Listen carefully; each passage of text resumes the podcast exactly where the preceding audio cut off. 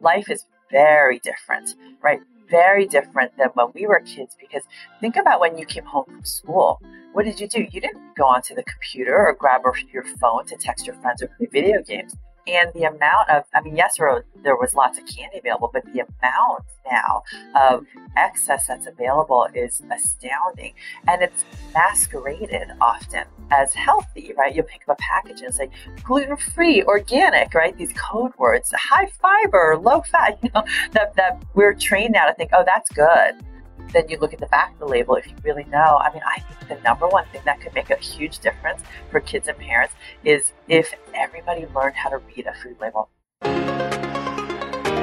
This is Impact, the podcast where we explore entrepreneurship, mindset, and health to provide you with the ingredients for an unregrettable version of your life story. Throughout the pandemic, I was searching for and sharing high quality resources that mitigated fear. Now, I'm all for taking the responsibility that we need to take, but I also want us to be able to understand the nuance of the situation, to be able to contextualize how fearful, how intense we need to uh, we need to drive our reactions there's a layers of that. How do we protect ourselves as adults? And where do we need to be concerned when it comes to protecting our children? Of all the resources and all the opinions that were available in the online space, when it came to the health of kids and navigation of the pandemic, there was one voice that I turned to most readily and consistently with constant state of confidence and that was Dr. Elisa Song. And Dr. Elisa Song is an integrative pediatrician and pediatric functional medicine expert practicing out of California. She is a well known voice in the integrative pediatric community. And what she did during the pandemic for me and for others was provide a sound, evidence informed platform and perspective on questions related to risks of the virus, navigating questions with respect to vaccines, adverse reactions to the virus, long haul concerns related to the virus. And she brought a careful understanding of the science, what she's seeing in the ground as a pediatrician, and what her experience as someone who has come to be able to leverage and acknowledge the body's inherent capacity to heal, someone who could carry and hold all of these different perspectives uh, she shared amazing resources. And so, over the course of the last year, Dr. Song and I have had multiple opportunities where we have attempted to pull this coming together together. And so, we finally were able to sit down for an interview. And I can't imagine that the timing has ever been better. What we were looking to do was have a conversation around whether or not the kids are okay. And while she has a strong opinion and belief that kids are challenged right now, that there's an epidemic of chronic disease, that there are lots of things that we need to acknowledge as parents and as adults and as leaders in our communities. She also provides a great degree of hope and insight. We cover everything in this interview from Dr. Elisa's favorite supplements and supplements she really feels many parents should consider, down to how we can look at food. It is an immensely practical inspiring, and fun interview. And honestly, I can't wait to introduce you to my friend, Dr. Elisa Song. Welcome to the Impact Podcast. Thank you so much. I'm so excited to be here. I know we've been talking about this for a while and it is time. So we're going to do it. well, we have been talking about this for a while. And I shared with you when I saw you, gosh, I'm, I feel like the first time we had this conversation was almost a year ago in August. And I was just sharing with you how you had been such an impactful resource for me throughout the pandemic in terms of the incredible evidence informed, like massively informed, information rich uh, resources that you had been providing. And uh, we'll use that as sort of a stepping ground in terms of where we go and this idea of where do we go from here with kids. But before we do that, I'm wondering, Elisa, can you give my audience a bit of a background in terms of who you are and why you're so passionate about the work you're putting into the world for children. Yeah, so I am an integrated pediatrician and a pediatric functional medicine expert. I've been doing this now just a little over 20 years. So I've been at this for a while. when I left my pediatric residency at UCSF, this is, I finished in 2000. I knew that I wanted to practice a different way. And so for me, it was all about um, how do we figure out what it really means to help kids thrive?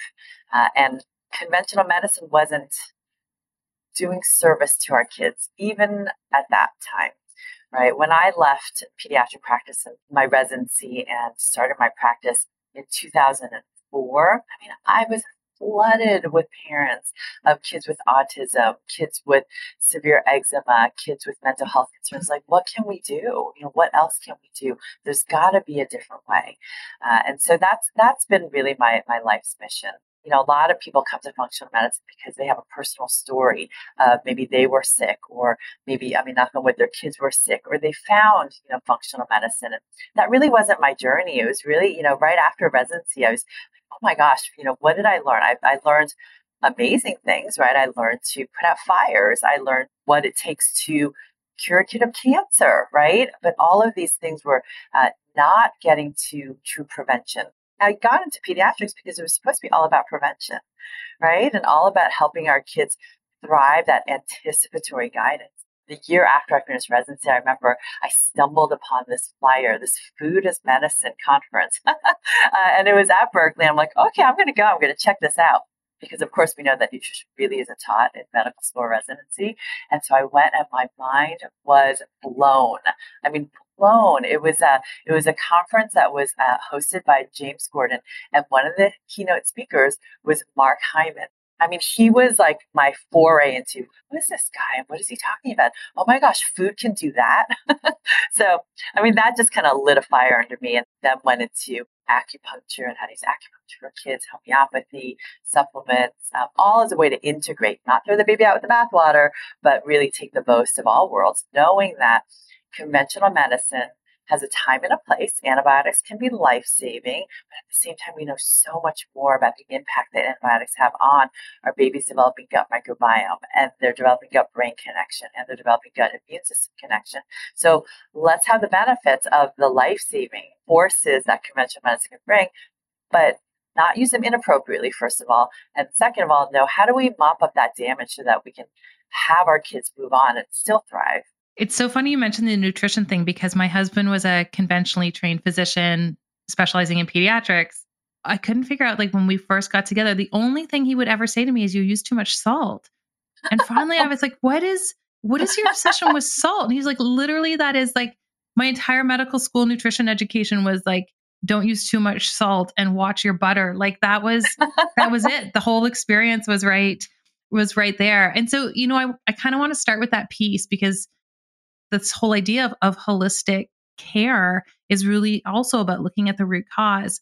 If we started by educating physicians in school around the real epigenetic potential of nutrition, do you think that would actually change the trajectory of care or the nature of conversations that are happening in pediatric offices around the country, or it's more than that? I wish I could say yes, and I think yes, right? I mean, really and truly. I mean, when I when I talk to you know my patients, and when I you know when I post on social media about um, how a single course of antibiotics can increase your child's risk of anxiety and depression later on in life by maybe as much as 50%. Or 50, a, five zero or that a single course of antibiotics or antacid medications when your child is less than six months of age could increase their risk by four years of age for every single allergic disease, right? Asthma, eczema, anaphylaxis, food allergies. I have my pediatric colleagues and my patients and my friends saying, Oh my gosh, why didn't I know this? Why didn't I know this? Because then, if my three month old baby in front of me as a pediatrician needs antibiotics, of course I'm going to give them. But how about mopping up their microbiome? Because of the epigenetic imprinting that that baby's microbiome has on their future immune health, their future hormone health, their future neuropsychiatric health. And then, I mean, oh my gosh, if we could go back to even before mamas try to get pregnant, right? And understanding, and even dads too, right? Dads are not, you know, are not excluded from this, right? the sperm So the sperm and the egg become epigenetically imprinted. I mean, what's fascinating is that when that baby, when that sperm and egg come together, it, it's already, you know, the epigenetic imprinting has begun. But then when they come together, it's like all of that gets wiped out and it's a clean slate. And then that that mama has an opportunity during that time if they understand the power of getting in their methylated B vitamins, getting in their phytonutrients, getting in their epi nutrients. What a profound effect that can have on reducing their baby's risks of all of these lifestyle related diseases, all of what the CDC, the, the WHO, World Health Organization, are calling these non communicable diseases that are the leading cause of death for us right? right. And and so I, I say yes, you know, resoundingly yes, I, you know, that could change the trajectory of our kids' health. But at the same time, there are so many, you know, pharmaceutical, industrial, agricultural forces that are making it so challenging to change how we eat and how we think about food. So, eh, you know, it's it's this whole cultural shift that has to happen. I mean, you're going to get a kick out of this. You know, uh, as I'm writing my book, I'm doing all this research and I'm thinking, when did the Western world change? you know, when did our uh, our society change in terms of how we eat and how we think about food? And really and truly, we think about okay, 1950s on, huge rise in diabetes, heart disease, obesity, metabolic syndrome, um, you know, for and chronic disease in adults and kids. Well, what happened in 1953? That was when Swanson invented the TV dinner, right? That changed history. That changed the way we think about food. All of a sudden, these busy moms who are all of a sudden entering the workplace and like, mom, still, you got to get that home cooked meal on the table. Well, oh my gosh, here's a TV dinner just like home cooked that you can have on the table in 20 minutes. And it, it became such a, an icon in the way we shifted, uh, the way we transformed eating, right? That the, the Smithsonian Institute, the National Museum of American History put the the original tray, this aluminum tray, right, that you baked your food on in the oven, right? Aluminum. Right. I mean, now we know, right? Epigenetically, you know, oh, now we know. Yeah. Alzheimer's, right? Um, that it it has its place there as an icon in American history. I mean, it's just it's crazy. So let's get back to you know what does that mean? Home cooking may not be realistic for every single mama, but we can do more right? When I put my mind to it, it actually often, if I can meal prep on the weekends, takes me less time than probably, you know, get pulling, pulling together a bunch of packaged foods. But we have to shift our way of thinking about eating. Yeah. And reprioritizing that piece. You know, I feel like one of the most fateful statements I hear when we're sitting, I mean, I've got three kids, like I'm sitting around talking with other moms and we're, t- we're tired collectively. I think I'm speaking for like us and millions and millions of other women, we resort to this thinking of, you know what, we did that when we were kids and we were okay. I always fight with that because I'm like, actually, I, I, think we're I think we're not. Like I think, you know, 30% of us here are probably on antidepressants and medications for our thyroid and, you know, dysglycemia and we're we're carrying extra weight and everyone's drinking wine to manage. I like we're all in therapy. So um, I think that this notion of like, and we were fine, um, is is sort of this short term thinking. And I'd love your insight on that in terms of some, you know, strategically as parents, we don't have to be all the things all the time. But I think sometimes we're like, as long as my kid doesn't have an infection and a runny nose, we're doing okay. Let's make it through to another day. And this notion of how we set their systems up to mitigate chronic disease when they are older to manage that epigenetic profile like this is a conversation i think is so empowering to parents because when we know better we do better. So what are some of those like know better things? You're like okay like here are the top five things i just wish parents just wish parents knew because it would just change their their thinking that reprioritization in their family life. First thing because i actually hear that from a lot of grandparents too. Well you know I did that, you know, my, my kids did that and they're okay. So, you know, of course I want to give my, my grandkids treats, right? And I, you know, my kids love their grandpa because every time they go visit, right, would open the freezer filled with ice cream and, you know, treats and popsicles and, and not necessarily the ones that I might choose, but, you know, it's grandpa and right? We, we give a little bit. And I am not going to say that I never live out of a package because that's not un, That's not realistic. We live in a packaged society. So here's the thing life is very different, right? Very different than when we were kids because think about when you came home from school. What did you do? You didn't go onto the computer or grab your phone to text your friends or play video games. And so it's really it's it is very different. And the amount of I mean, yes, there was, there was lots of candy available, but the amount now of excess that's available is astounding. And it's masqueraded often as healthy, right? You'll pick up a package and like gluten free, organic, right? These code words, high fiber, low fat, you know, that, that we're trained now to think, oh, that's good. Then you look at the back of the label if you really know. I mean, I think the number one thing that could make a huge difference for kids and parents is if everybody learned how to read a food label. If everybody knew how to read a food label from a child friendly, gut microbiome friendly, brain friendly standpoint, not just, oh, calories and fat, right? Which is what, you know, growing up in the 70s and 80s, that's what it was all about, right? And salt. Um, what can we do? We can talk to our kids about and also educate ourselves about what these, I mean, I'm going to call them fake foods, right? They are fake foods. We should just call them fake foods. Yeah. Yeah. Yeah. That is if we can have our kids and parents understand that, you know, these food additives, over 3,000 food additives that are FDA approved.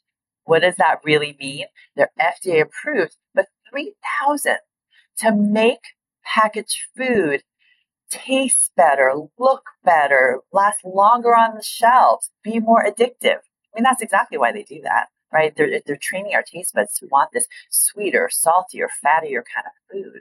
So if we train our taste buds to go back to understanding what real food is, right?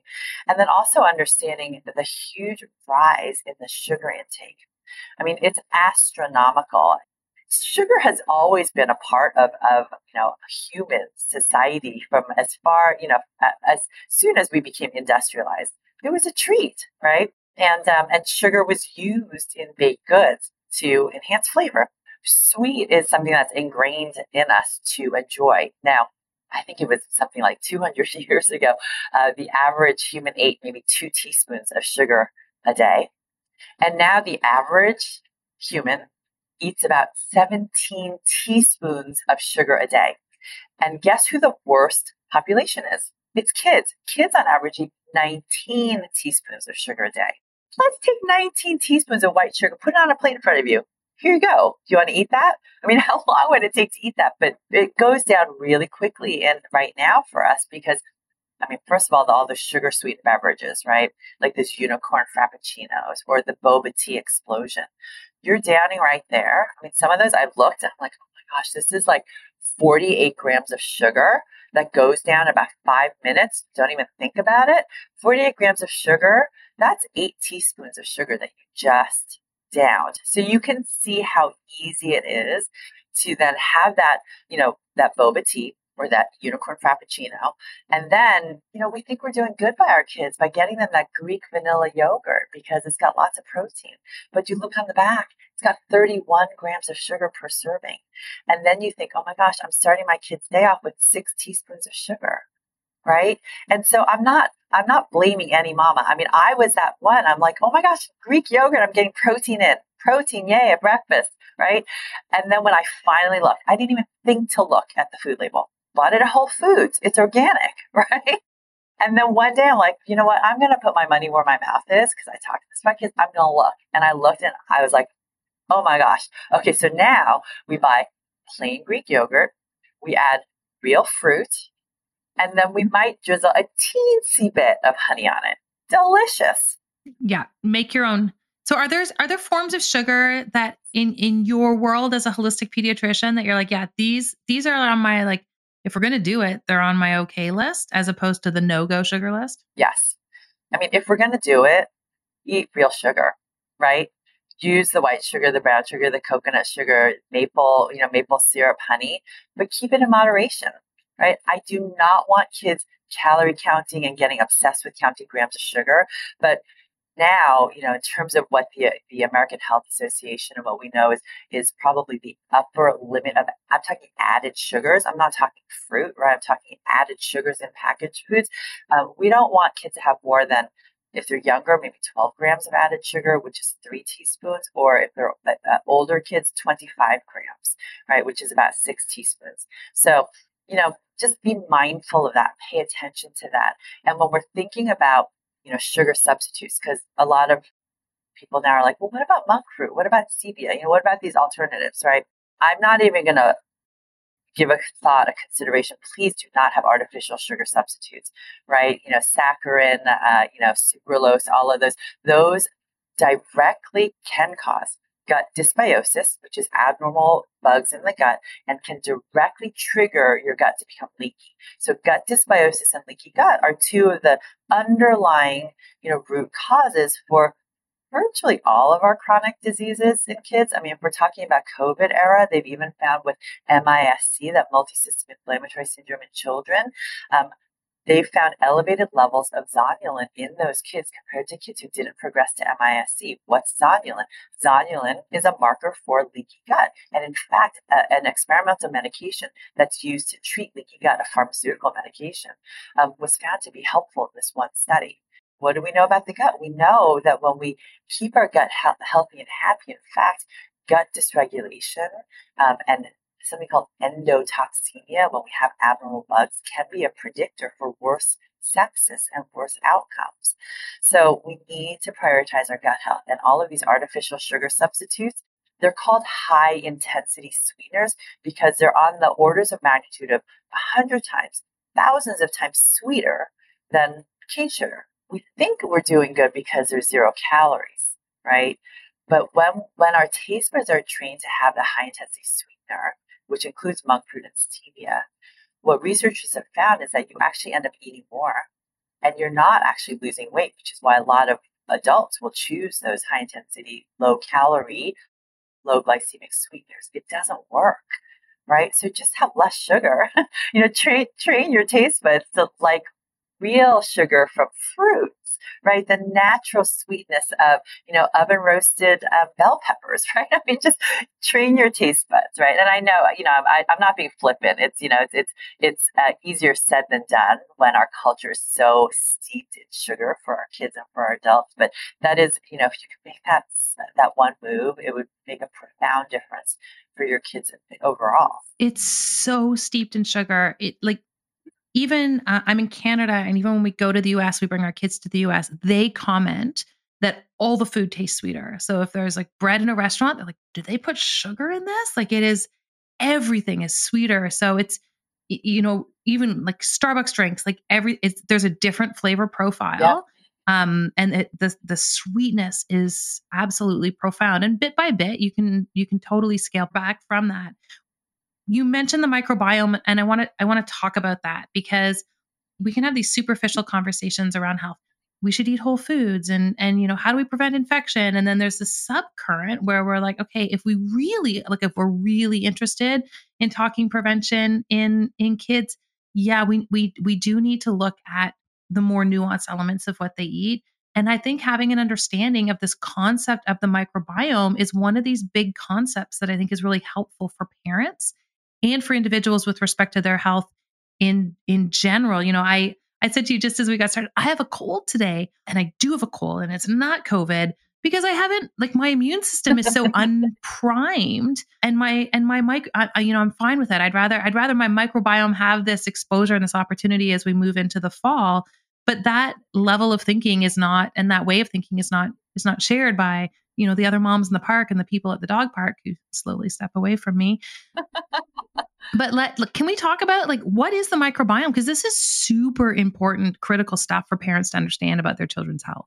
It is really important. And i think if we step back as really educated parents even before they become pregnant right during pregnancy and children all throughout childhood um, and and adolescence the idea of who are we trying to keep healthy? Who are we trying to keep happy we might think, well, of course, us, but who who are we, right? I mean, what is us, right? You know, we have over a hundred trillion bacteria uh, organisms that make up our gut microbiome. It's not just bacteria, bacteria, yeast, pathogens, parasites, viruses. We have microbiomes, microscopic organisms in and on us. Our skin has its own microbiome. Our breast glands have their own microbiome to, to get those, that, those good bacteria into our breast milk. Our eyes and our heart have their own microbiome. So, and we have more bacterial cells on and in us than human cells. We have more, many, many more bacterial genes that work for us than human genes.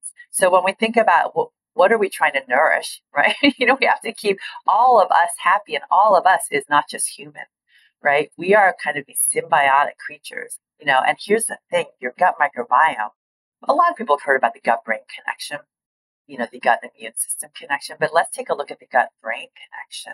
Um, you know, when your babies are born, it used to be thought that they were born with a clean slate, you know, their sterile gut, no bugs. Well, that's been called into question because we know that there's some, probably some colonization that's happening even in utero. But I mean, it's relatively clear, and we have this opportunity. There's a rapid shift in our gut microbiome between about from birth to about two and a half years of age. Um, another rapid shift in our gut microbiome during adolescence. Another rapid shift actually in adulthood, in, in the elderly, from about 60s, 70s mm-hmm. on. These changes mirror exactly the most rapid times of brain development and change, right? And there is a reason for that because there's this bidirectional communication between the gut and the brain called by something called the vagus nerve, which many of you guys have heard of. But what most people don't realize is that 90% of the communication occurs from your gut to your brain. 90% that way, 10% this way. So who's controlling who, right?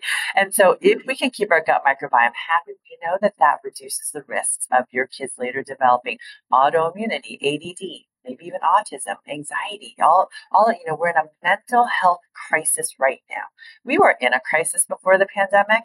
The pandemic has brought it more to light. I hope the momentum keeps going because this crisis is not ending.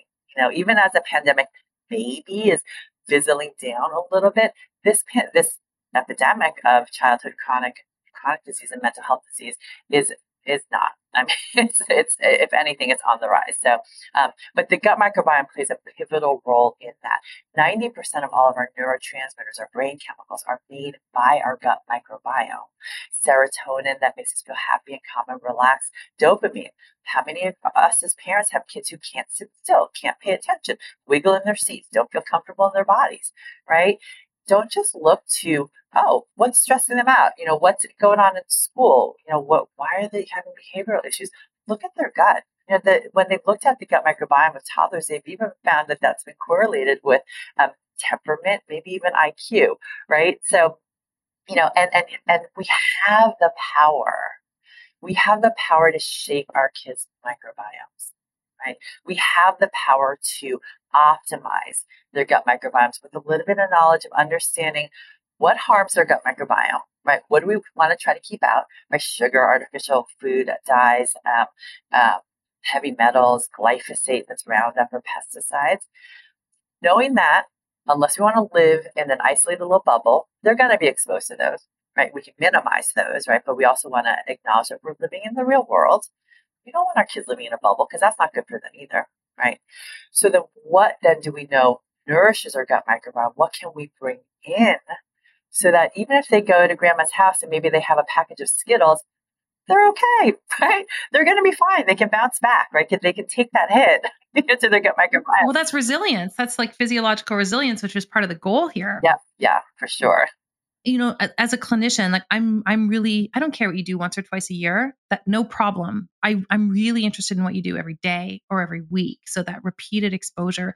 What do we do as parents notwithstanding sugar that does have an impact on the microbiome that we should know about? And maybe we start with something like antibiotics because that's an inevitable part yes. of rearing a child. yeah yeah. Well you know and and i will say probably one of the most common reasons that children are, are prescribed antibiotics are for ear aches, right? Ear infections. Um, ear aches are the number one reason for a visit to the doctor's to pediatrician's office. We know that, you know, maybe about 40% of ear infections are viral. So antibiotics aren't going to touch that. Maybe another 40% are, are bacterial. maybe the antibiotics help, but we know a lot of ear infections, even if bacteria will resolve on their own. And then another 20% might be mixed, right? So, you know, we, we know, I mean, the, even the American Academy of Pediatrics years ago recognizing that for most healthy kids, most ear infections, even if bacterial, will resolve on their own, right? There's a wait and watch approach, meaning wait, watch and see if it gets worse. Then if it gets worse, give your kid antibiotics. Okay. But then there's this whole like what do you while you're waiting and watching and your kid's screaming in pain like what do i do right well this is where really going back and, and not even going back learning more about an integrative approach what else can we do from an evidence-based standpoint and reminding you i'm reminding all of us that evidence-based doesn't just mean what's in the literature of course it includes that right but evidence-based also includes the art and science of medicine. It includes clinical experience, right?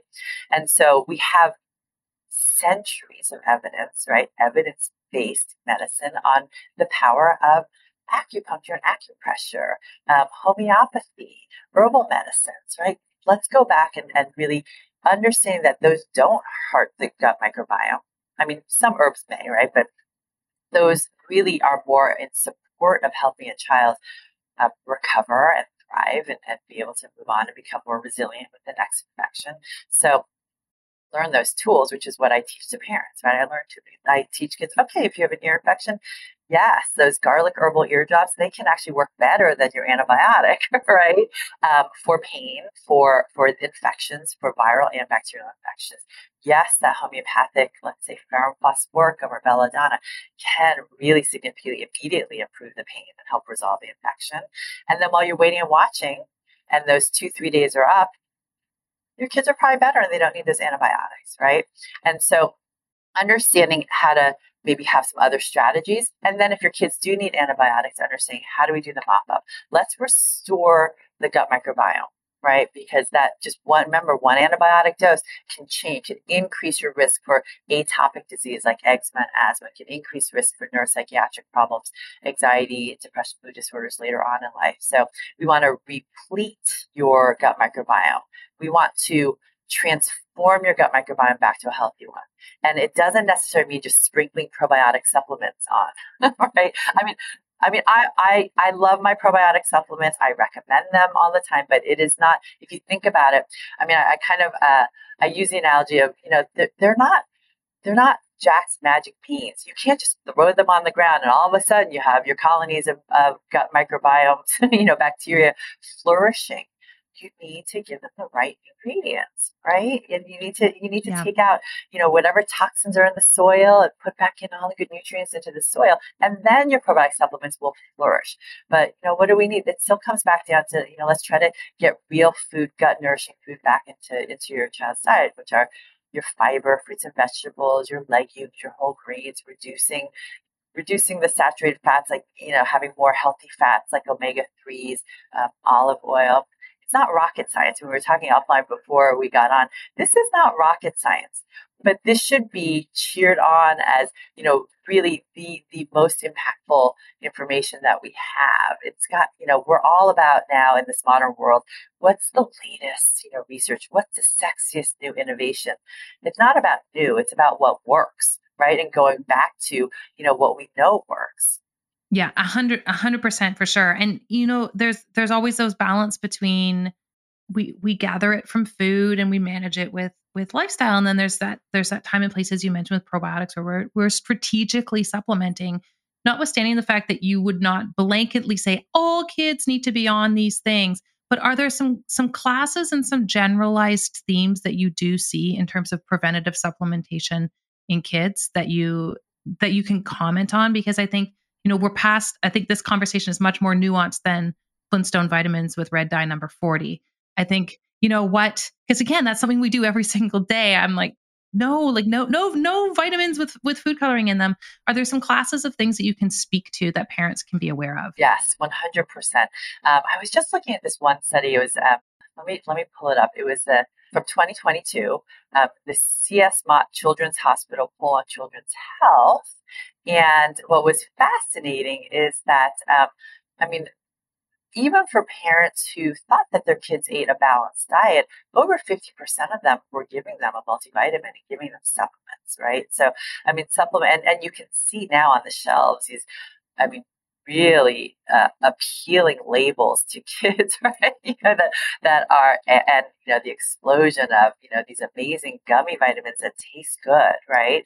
Um, and I think, you know, uh, there are different vehicles for, for vitamins that can be great. And I'm all for, I think, gummy vitamins with, especially if they're made with, let's say, grass fed gelatin, no added sugars, no artificial colors, can be a, a, really great way to get in supplements. But you know, what are the areas that I look at? Well, I look at then what are the areas that, that most kids are deficient in, right? Because you know, let's face it, you know, even if um, your kids are eating nine servings of fruits and vegetables a day and eating the most varied diet, our food is less nutrient dense anyway, right? The way we've over over farmed our soil and depleted, uh, you know, our soil and our waterways.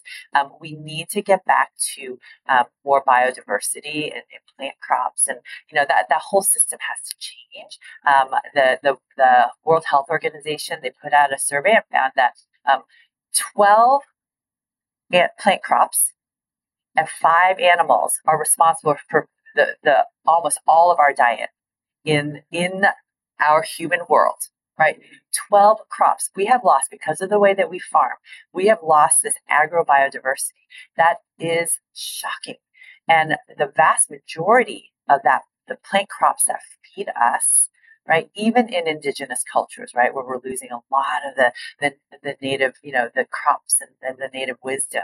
Um, the, the four crops that feed most of us: corn, rice, wheat, and sugarcane. Right? That's the majority of plants that most people in the world are eating. Right? I wish it could I could say it was still remained a largely Western problem, but it's not. Right? Um, so you can see why then why we might be deficient in a lot of nutrients. So I do focus on. I mean, one of the the uh, most common deficiencies is going to be vitamin D. Um, there aren't a ton of vitamin D rich foods that are what I would call I, I, I I cringe to, to use word kid friendly because then what what does kid friendly mean for most people? It means like chicken nuggets and French fries, right? But you know, eggs, mushrooms, caviar, right? I mean, my kids love to be go and, and I love that you just said caviar. right? So great. It's so good, day. right? Your kids can learn to love it. My daughter, like we fight over the ikura at sushi restaurants, right? Um, but you know, mushrooms, my kids aren't mushroom fans yet, right? So most kids do need a vitamin D supplement also because we're lathering ourselves with sunscreen, um, you know, to try to prevent ourselves from getting sunburn. And a lot of us are indoors, right? Not getting enough outdoor time. So I, I, almost all kids, I do believe, need a vitamin D supplement to maintain optimal immune resilience and brain resilience. Um, you didn't mention milk. Oh, you got that right. I, am just throwing it out there. I know there's someone driving right now and be like, but what about the 25 glasses of milk I give my kids a day? We don't have milk in our household. We never had milk in our household. Um, you know, we have cultured dairy, we do have some yogurt, we have cheese in our household. I think that could be a helpful way to get in some calcium and fats and protein. Um, but pasteurized milk has has really very little nutritional value in, in terms of um, the, the processing. You can see, I mean, most milk will say vitamin D fortified. Why? Because the vitamin D has been stripped out, right? So, um, and and milk in in the processing process um, is so high in the more inflammatory casein protein. And when we have chronic health concerns. And I'm not just talking about if your child is really diagnosed with a, a, major chronic illness, but you know maybe they have just a little bit of eczema here, or you know just a little bit of sensory issues there. Um, you know, casein is is very highly inflammatory to the gut and to the brain. So I don't do a lot of milk. A lot of people, uh, uh, uh you know, the the the whole milk it does a body good stars campaign i think to do health a service for our kids right um, milk when you drink lots and lots and lots of milk, it also interferes with the absorption of really essential minerals like iron. Um, you know, iron deficiency uh, is, is is also very common, and drinking loads of milk is one of the main culprits if your kids are drinking, you know, like eight, you know, 40 ounces of milk in a day. Right? Um, so I don't look to milk as a as a vitamin D source for most kids. Omega threes also, you know, big deficiency for most kids. Um, when we go back to, you know, one of the most healthful diets that we can have as kids, and I don't prescribe a particular diet. I don't want to be, you know, kind of uh, segmented into a particular way of eating, but just thinking of how we want to eat. But a Mediterranean type diet, you know, that's really filled with healthful, fatty fish and all those omega 3s, which, you know, those omega 3s you know, we think of for brain health and maybe even immune health and heart health. Um, I've just read a paper that that uh, that found that omega threes can actually act as prebiotics too to feed your gut oh, microbiome. Wow. So fascinating, right? Mm-hmm. Um, so, you know, if we can get in our fatty fish. Of course, making sure that it's wild, sustainably caught. We don't want to overfish our seas.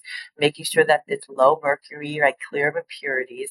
Um, but but you know with that having two servings of fatty fish so good for us right? So good for our kids brains so important while we're pregnant and, and really nurturing our babies developing brains.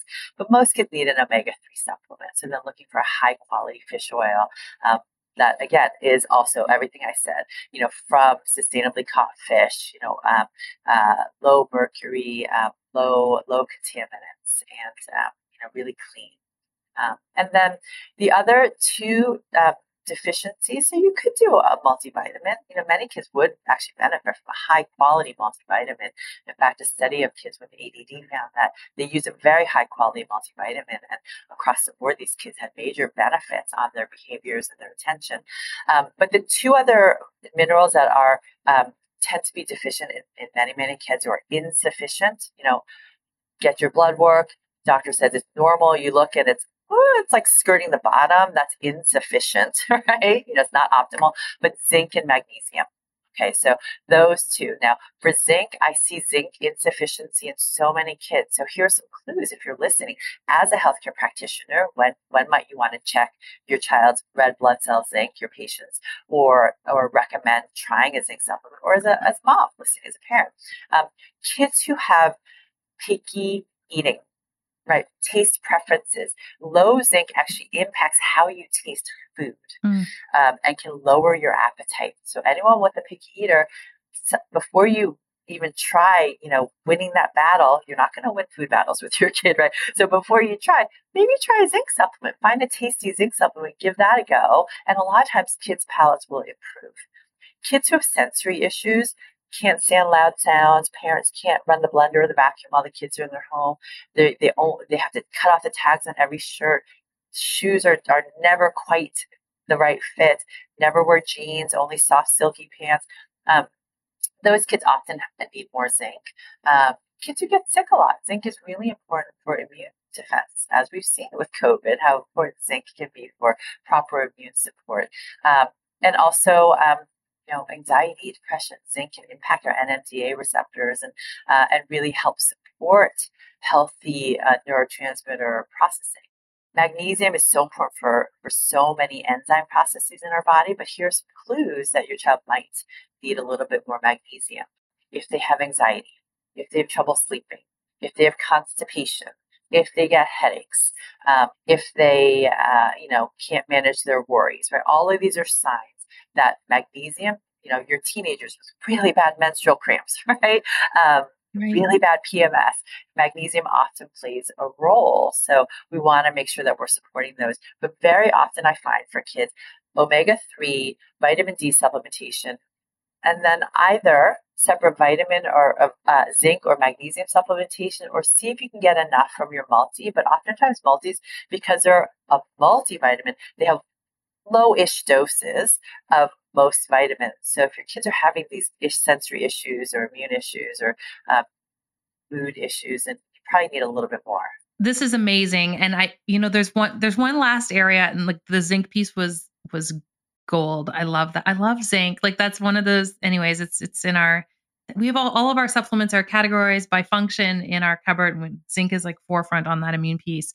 Um, and speaking of that immune that immune element. This is this is something I open with, and I shared that you know you had been a resource for me throughout the pandemic, and so many others. I, I shared your resources uh, widely because they were they were so they were so balanced in their perspective, and I feel as though immune health is something all parents and all of all global citizens are keenly aware of in terms of conversation just just really quickly i'd love your perspective as we you know transition through summer and we're getting that vitamin d and outside and doing the things we need to do and move back into the fall.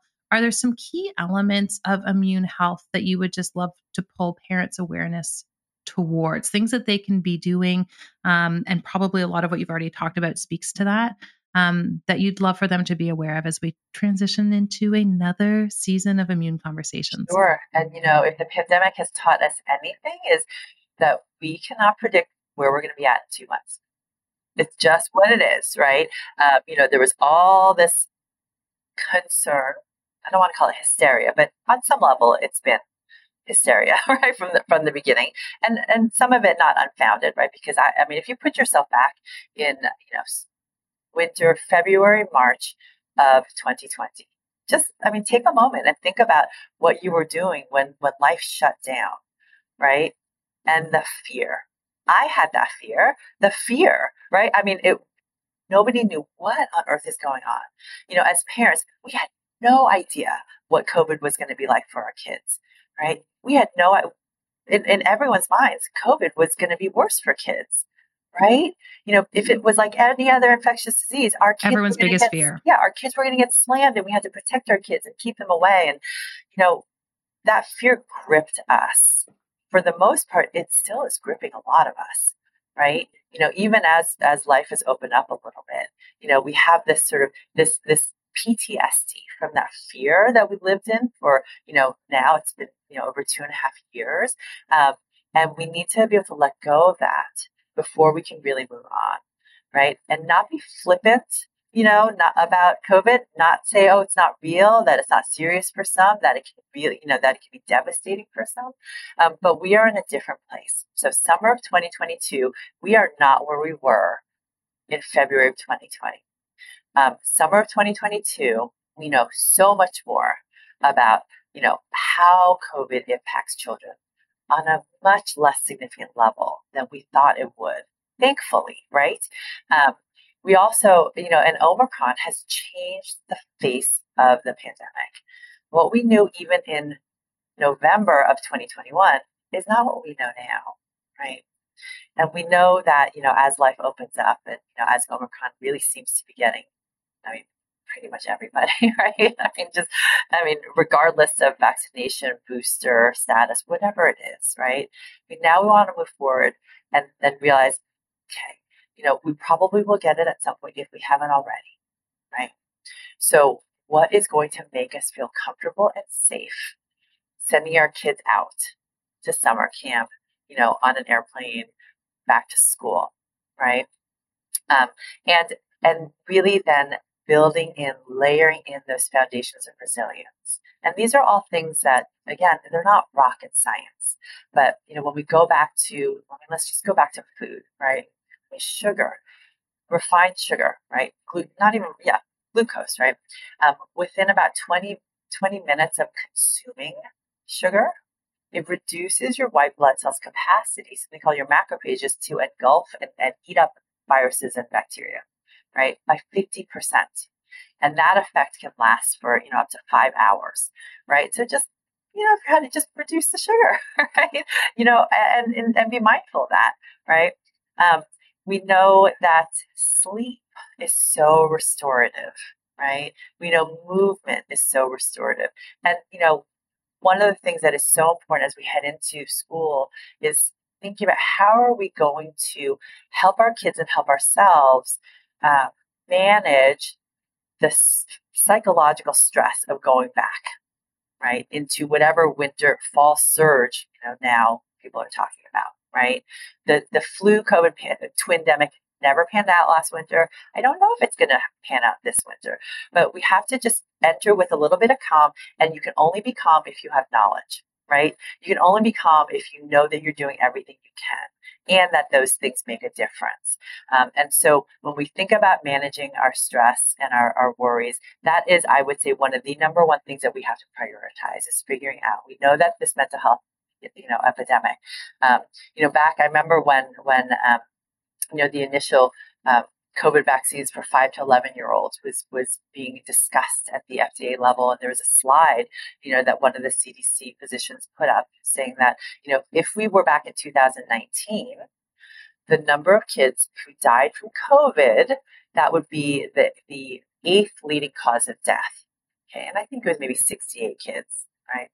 So that was, oh my gosh, top 10 cause of death for young children, right? So then I took a look and I said, well, what are the other causes, right? I just, I was curious, right? The eighth leading cause of death in 2018 for 5 to 11 year olds was suicide, right? Suicide. Well, why isn't that being shouted out, right? Why isn't that like, oh my gosh, what are we doing? Right. And so, this mental health, I mean, I want parents and kids to understand psychological stress puts us, uh, creates as much inflammation in our bodies as in any infection or physical stress right? And so we need to help our kids understand how to manage that. And that doesn't mean avoiding stress. It doesn't mean ignoring it. It doesn't mean trying to pretend like it's not there. It means having the tools, whether they're cognitive behavioral tools, you know, a friend to talk to, mindfulness, practicing your breathing app or meditation app. It means tools to address that worry and resolve it, right? Not avoid it. Avoidance is going to make things worse. So and all of these, like I said, I mean, they're not they're not rocket science, but they make a difference. So I think just having parents understand that and make it a priority, a higher priority than you know really any medication I can prescribe, more than any supplement I can prescribe. Focus on the foundations and then supplement what you need and then trust trust. It also means we're going to have to do a second episode where we talk about that mental health crisis and kids and the things that we can be doing about it. At least I feel like this is a perfect place to transition to something I call our impact ingredients. And the intention here is that these are like rapid fire opportunities to get a little bit more insight uh, in terms of who you are. And so, my first question here is what kind of weird skill or talent do you have that we might not otherwise know about? Oh my gosh, a weird skill or talent let's see. I mean, I wish I could say my daughter's little tongue twisting talent, but I, I guess I would say I, I am hyper flexible. So I can still, you know, even at 52, bend up into a little pretzel. So I can flip flop my legs over. I mean, good or bad, right? But I guess that okay. That's that is pretty amazing. Actually, mobility is like the one thing as I get older, I'm like must preserve yeah, mobility yeah. and flexibility. What's a non negotiable for you in your life? You know, a non negotiable for me is a morning hug with my kids, right? That is non negotiable. Even if my kids don't necessarily feel like it, I let them know this is how we need to start the morning, right? I mean, what do they say? Like 20 seconds, right? That's enough to release your endorphins. But starting the morning off, that I, I didn't even mention how physical touch, right? I mean, they found that, um, you know, um, love and connection and physical touch so important even for the gut microbiome, right? Like rat mamas who lick their pups and groom them. Those baby pups had healthier gut microbiome. So I'm not saying lick your kids, but sometimes I do. but, but hug your kids, right? That that is a non-negotiable. The touch, right? We just need that. I love that. Entrepreneurship. Are we born this way or do we learn to become entrepreneurs? I think it's both. I think it's both. But I think that anyone can learn to become an entrepreneur right? I think that, you know, some of us just even, you can tell even from childhood, just have maybe a little kind of um, solve it mentality, kind of take things apart, put them back together. Amazing, right? But we can all learn how to have a growth, entrepreneurial, um, money, you know, mind, mindset that really serves us. So that absolutely can be learned. And last question for you What do you want your legacy of impact to be? I've thought about this a lot, right? Because you know, as I'm writing my book, this this is I, I don't have ten thousand books in me. This is the book I want as a legacy for my own children, for my grandchildren, right? Um, the legacy that really small shifts make big changes, and we need to go from a pro, not just a prevention mindset. We have to go from prevention to a thriving mindset, and we already know how to do that, right? That is the legacy. We know how to do that just go back to it. So it's really it's it's as simple as that. Right? Simple isn't always easy, but we know. So let's really work together to get our kids thriving. Amazing. Dr. Elisa Song, filled with so much information and wisdom. I adore you and value you so much in the information you put out to us as, as colleagues and as, as parents. Where can we send people to have access to everything you're putting out into the world? Uh, the best place is going to be my blog, my website, which is healthykidshappykids.com. And then if you guys do social media, like the majority of us, uh, you can find me on Instagram, which is healthy kids underscore happy kids. And then on Facebook, you can search, just search for healthy kids, happy kids. That handle is Dr. Dr. Elisa Song, MD. Amazing. And we will hook everybody up with all of these things. You can find those at meganwalker.com forward slash podcast. Dr. Elisa, thank you for being here. Oh, thanks, Megan. I loved being here. I love seeing your gorgeous face, and I hope that you have a beautiful rest of the summer and enjoy your time with the girls. Thank you, friend. Impact is what lives on when we leave the room, tuck them in, or step off stage. It is less about what you do, more about how you make them feel, and everything about how you choose to show up in the world. If you enjoyed this podcast, hit subscribe on Apple Podcasts, Stitcher, Spotify, or wherever you are listening to this episode. I am your host, Megan Walker. Until next week, aim for impact.